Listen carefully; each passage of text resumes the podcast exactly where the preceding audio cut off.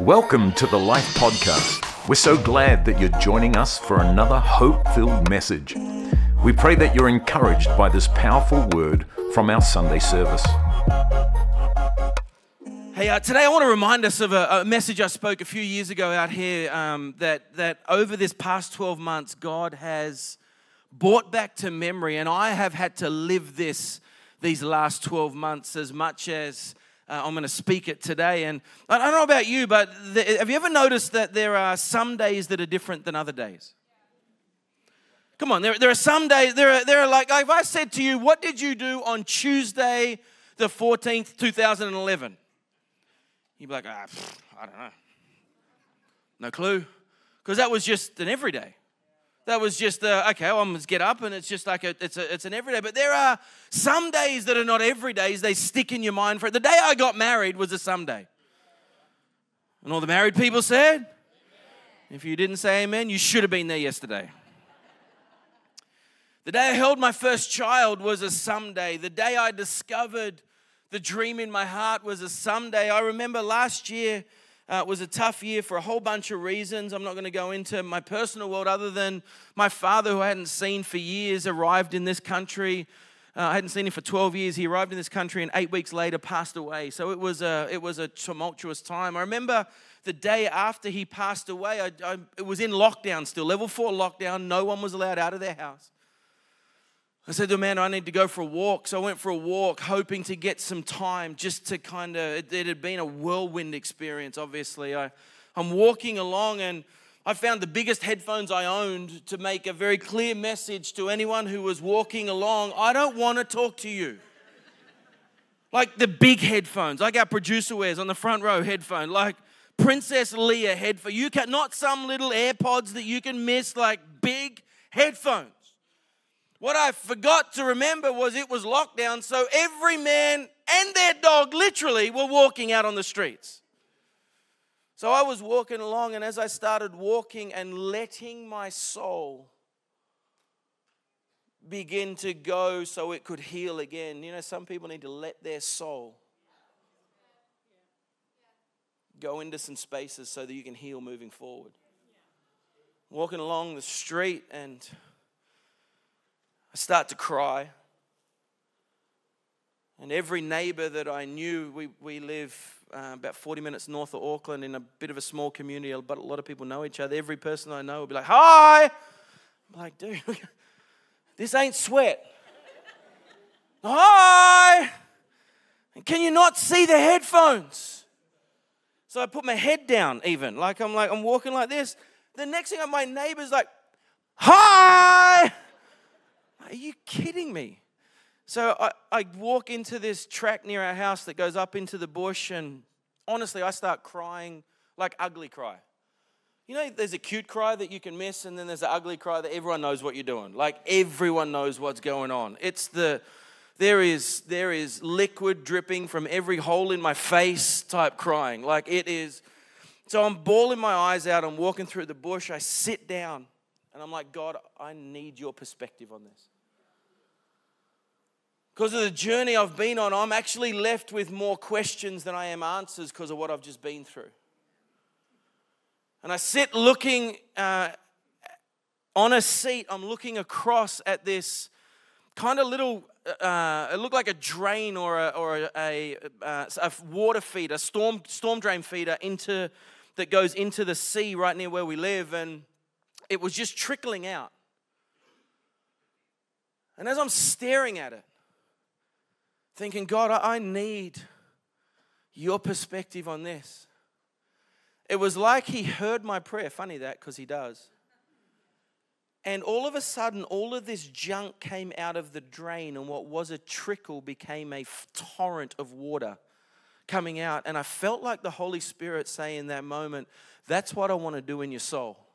I want to get the junk out of your soul so that where there is a trickle of me going through, I want to put a torrent of me going through. And I want to tell you, in that day, it changed my perspective of a whole bunch of stuff. I can't look at a stormwater drain without remembering that moment. Every time I go for a walk near my house and I walk up that little, I know exactly where it is. You walk up a little hill, there's a little bench seat, you look at, I look at that drain and I'm reminded of what God spoke to me. You know that there are moments in our lives that change everything. There are moments in our lives where God comes and He deposits something or He challenges or He gives us a gift or there is a moment that are different than any other moment. They're called one day experiences where, where I'm going through my everyday, but all of a sudden I have a one day experience that changes everything. And can I tell you, our one day experiences aren't just about 20 years ago, the day I got saved, and they're not just about one day back, but I can believe God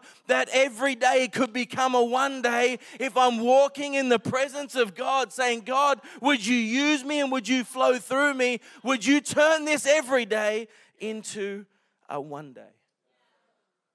September 11, 2001.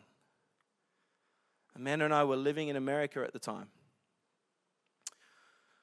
We were living in a place called Virginia Beach, which 20 minutes down the road has the largest naval base in the world. A friend of mine had just come back to work after having a child, and they'd put their child in the child care center that was attached to our church. Literally, we, there were our offices and a wall, a common wall that joined our offices and the childcare center. He had put his kid in the childcare center, come into the office. We were sitting in a meeting, and someone knocked on the door and said, Hey, you need to come and watch the TV. There's something going down. We walked into this room where they'd set a TV up so we could watch the live news, and we walked in just in time to watch the second plane fly into the Trade Center. In that moment, it was very plausible that our city was next because we had the largest naval base in the world and three aircraft carriers were docked in the largest naval base in the world. So they thought that, okay, after they hit the trade centers and after they hit the Pentagon, that Norfolk could be next. So we went into what is a, called a state of lockdown, where every school, every childcare center, and every hospital had armed guards on the doors, and it was no one in, no one out. So I'm sitting there with this friend of mine who has his 15 month old daughter just in the room next door, and we can't get in and we can't get out for half a day. How many know that September 11 changed everything? I was traveling a bit back then, and three weeks later, I was on a plane just domestically in America. There was four guarded checkpoints. I thought I, was, thought I was in Baghdad. There was four guarded checkpoints to get into the airport before, because September 11 changed everything. That, that wasn't an everyday, that was a one day. But can I tell you that the one days that God has for your life wants to change everything from this moment on? When Jesus came and gave his life, that was a one day. When I encountered Christ, that was a one day. I remember the day that I gave my life to Christ for the very first time, that was a one day. And then when I gave my life to Christ for like the 12th time that it actually stuck this time, that was a one day as well. That God wants to give you one day experiences. You know that that there are so many stories in the Bible that literally start with the word one day. The day the leper was healed starts with the day one day. The day that the child was brought back to life starts with the words one day. The story where Jesus looked at the storm and said, Peace be still, starts with one day the disciples were on the water. Can I tell you that when Jesus is in your world, any day can become a one day where he injects himself into your world and all of a sudden, what was an everyday becomes an epic moment where we know that God has used us in a moment to bring His life and His hope and His love to where we are. Because one day can change the trajectory of every day. Let me give you two simple thoughts about one day. Uh, if we're going to live a one, day, a one day life, here's the, here's the first thought My everyday could become somebody else's one day. My everyday could become somebody else's one day. I love the story in Luke chapter 5. It says this One day he was teaching, And there were some Pharisees of the law sitting there who had come from every village of Galilee, of Judea, and Jerusalem, and the power of the Lord was present for him to perform miracles. And some men who were carrying a man on a bed who was paralyzed. These friends were trying to get him and set him down before Jesus, but not finding a way to bring him in because of the crowd, they went up on the roof. They let him down through the tiles with his stretcher in the middle of the crowd in front of Jesus. Seeing their face, seeing their faith, Jesus said to the paralytic man, Friend, because of their faith, your sins are forgiven. Broken man, because of their faith, your sins are forgiven. Here's a question for us Are we carrying faith for the healing of someone else? Because religion would say that it's on my faith. If I have enough faith, then God would move. If I have enough faith, then I would be healed. I've got a question for you. How much faith did Lazarus have? You'll get it in a minute. Lazarus was dead. He had no faith. Don't let religion tell you you don't have healing because you don't have enough faith. Let's say that if God is in it, then my everyday can become somebody else's one day because I bring my faith to the situation. Friend, you know you're at work to bring a one day moment, you're at school to bring a one day moment. Don't go home dejected because your family hasn't been in church with you. Say, God, I'm going to walk into this house believing that I'm going to be a part of one of your one day moments. We live in a time in history where more than ever before, our world needs Christians to stand up believing that their everyday could become somebody's one day. So, what have I got to do? How do I position myself? How do I prepare? How do I get just live life?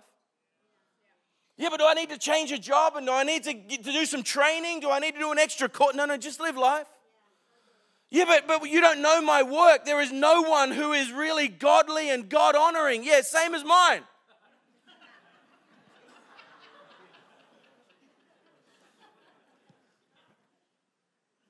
Even more reason why you need to be there. Believing that God would use one of your everydays to become somebody's one day. What if you went to work this week on mission? God, use my everyday James, you're not just there to show someone's product, even though you can preach well at Sunday Night Live and a whole deal telling people not to buy coffee and bringing condemnation where there is coffee. God has got you in the bank for being more than a banker. God's got you there so that one of your, hey, we may be talking about budgeting right now, but I'm going to bring some sense of faith and hope. You're not on a building site to build a building. You are there so that you can be part of someone's everyday and see a one day moment happen. Because of their faith, he was healed. So, what have I got to do? I've got to wake up every morning and say, Holy Spirit, do what you want to do today. Holy Spirit, I'm not having a quiet time and then the next time I remember you is my quiet time tomorrow morning. Holy Spirit, I'm living open to whatever it is that you want to do so that I can become somebody's one day moment. I remember when we first started our Melbourne campus, I've told this story many times because I love it. I remember when we first started our Melbourne campus, uh, when we first kicked off Melbourne, we structured the time so that if you were going to preach at Melbourne, here's what we would do. We would get on a 6:30 a.m. flight here. Because of the time difference, you could land there at 8:30 a.m. You'd get from the airport to the church by 9:30 a.m. You'd preach the 10 a.m. service do a leaders meeting in the afternoon, preach the night service, get on the 6:30 flight from there, but because of the time time change, you'd get back at 11:30 p.m. here. So you could do a whole day church and not miss a day here. It was, it was awesome. I remember one of the times I did that was on the back end of one of our conferences. So we did a conference and I flew out on Saturday and I did the whole deal. I get on the plane 6:30 p.m. and I'm done. Like baked. So I get on the plane and this isn't one of those preacher stories where like, I didn't want to talk to anyone, and they told me about their marriage, and I led them to the Lord, and then the row behind, I led them to the Lord, and before we knew it, the whole plane was singing "Shout to the Lord." That's not one of these stories. I was just tired. So I get on, and literally, as I sit down and put the seatbelt on, I fell asleep. And then I heard this stomping. You know when you can tell someone's mad? Like they walk on the plane like this. And because the Lord wanted me to be someone's one day, she happened to be sitting behind me and she's shaking every seat as she sat down and she's agitated. And I'm ready to turn around and shout her to the Lord. but because I'm a patient man,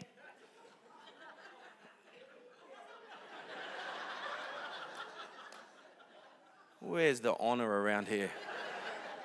Holy moly. So, anyway, we do the flight, do the whole thing. We land. Before we got to the gate, I hear this lady wailing.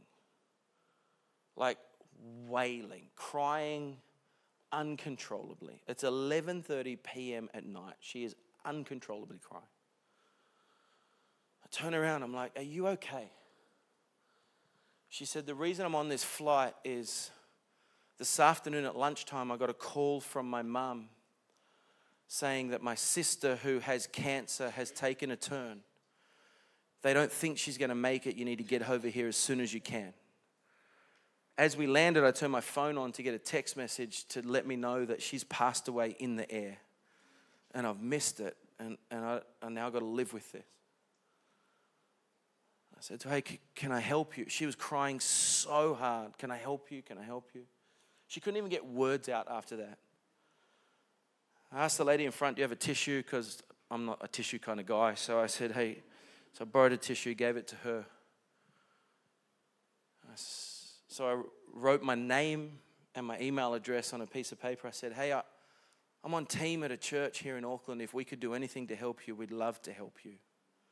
Here's my email address please let me know if we can help in any way.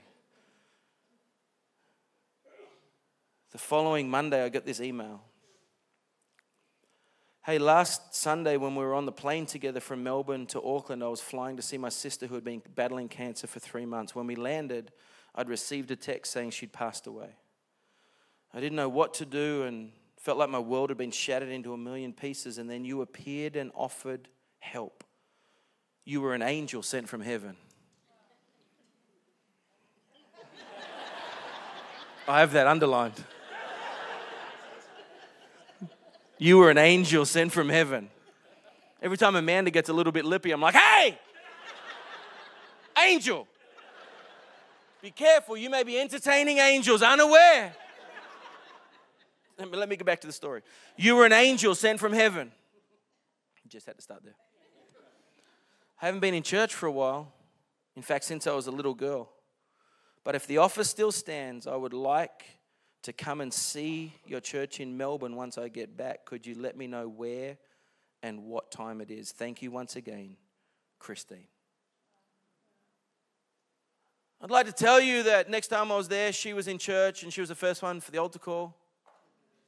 No idea what happened to Christine. All I know is that in that moment, I'm praying that one of my everydays became her one day and became a link in the journey of her encountering Jesus for herself. Friend, we don't know what's going on in people's worlds around them, but we are hope. We are life. We are, the Bible says, be salt and light wherever you go. How do we do that? We just walk into work and say, God, let my everyday become somebody's one day. Ephesians 3 8 says this My task is to bring out into the open and make it plain what God, who has created all this this in the first place has been doing in secret and behind the scenes all along.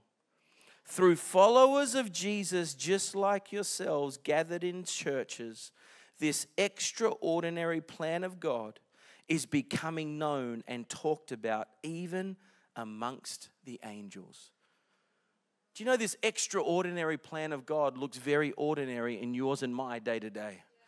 Because the extraordinary plan is just using our life, our everyday, to become somebody's one day. I remember when I was going through what I went through last year. Band, you can come back and join me. I remember what I, when I was going through what, what we were going through last year.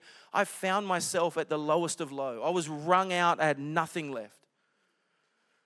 We've got friends of ours, Paul and Sue Schnell. They're great friends of ours. You may know them. He's the GM here at Life. And once lockdown was over, I don't want any letters. Once lockdown was over, they would come up and have dinner with us. And for them, it was just dinner. They were just coming up to have dinner with some mates. But at some point during the dinner, one of them, who they're like the parents of Israel, those two, one of them would go, Hey, how are you guys doing? We're praying for you. Is there anything we can do for you in this season to help you get through? I got to tell you, in that moment, it was like someone taking water and pouring it into our soul, and it was like air in our sails and breath in our lungs. Why? Because someone had a dinner with some friends.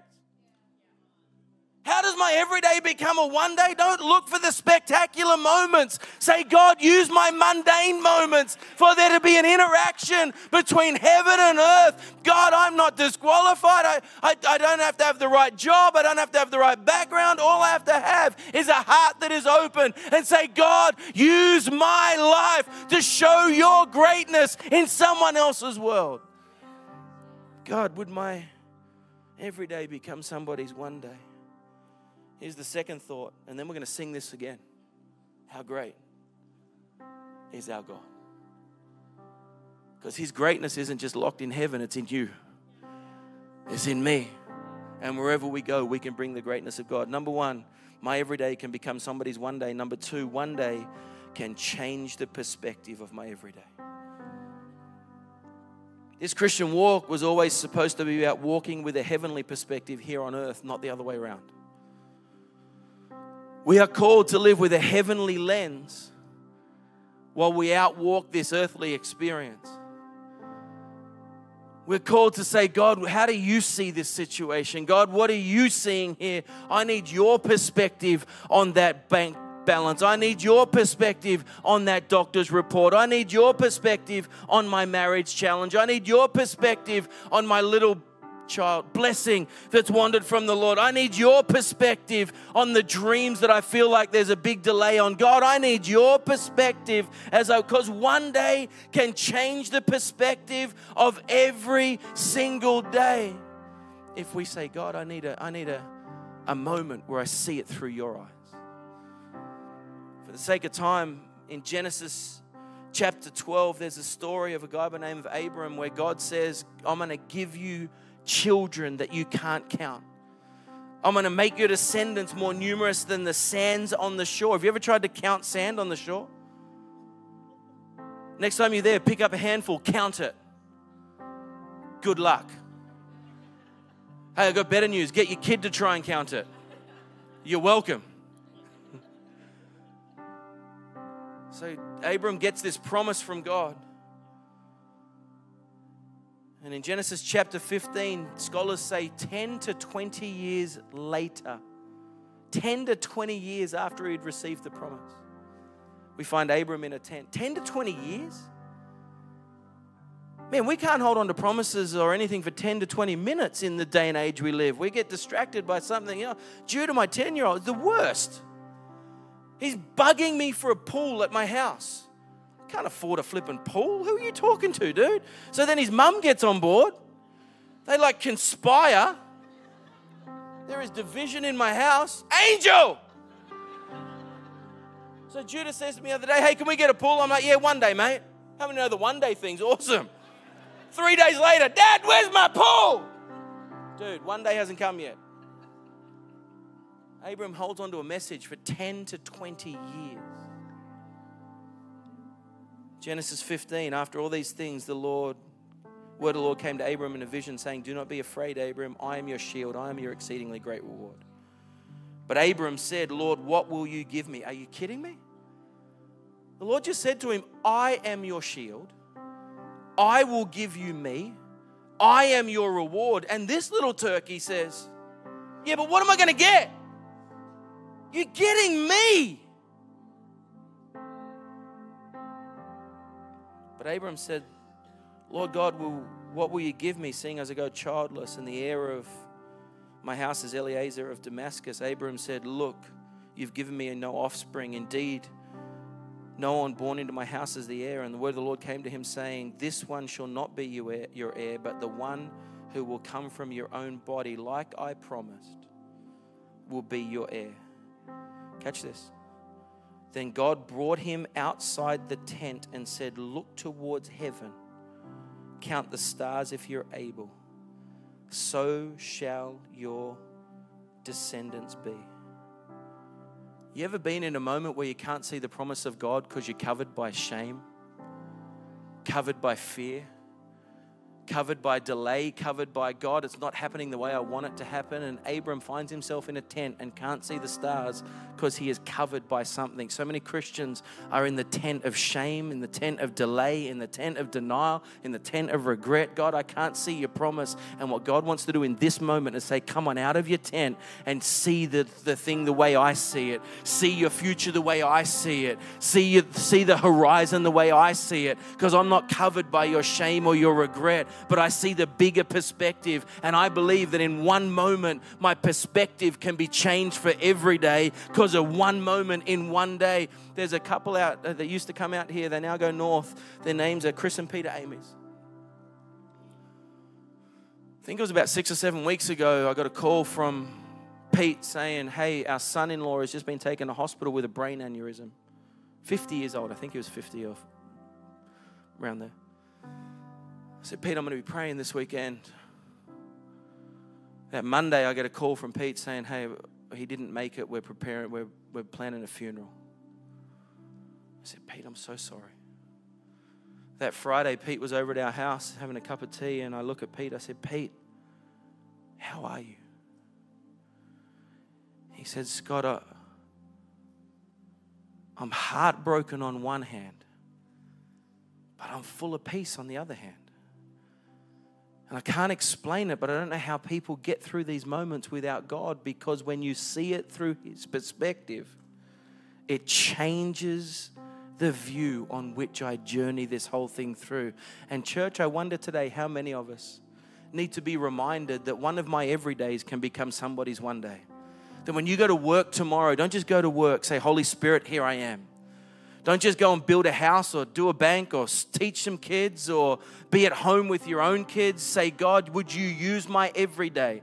To become somebody's one day. And then maybe some of us, you're in the tent and you can't see the horizon that God has for you. And in a moment, He wants to open your eyes so that, the, that in one day, the perspective of every day can be shifted so that you see your future the way God sees it. You see the dream the way God sees it. You see hope the way God sees it. That you're not covered and contained, but God would say, Come on out of that tent because I want to show you what I see so that you can live every every day with the perspective that I have, not the t- limited perspective that you have. Thanks for listening to this podcast. We trust that you were encouraged by this powerful message. You always have a place to call home here at Life. And we invite you to join us for our Sunday services at any of our Auckland campuses. If you're not in Auckland, then check us out, church online, wherever you are in the world. Just head to lifenz.org or download the Life app to stay connected and find out more.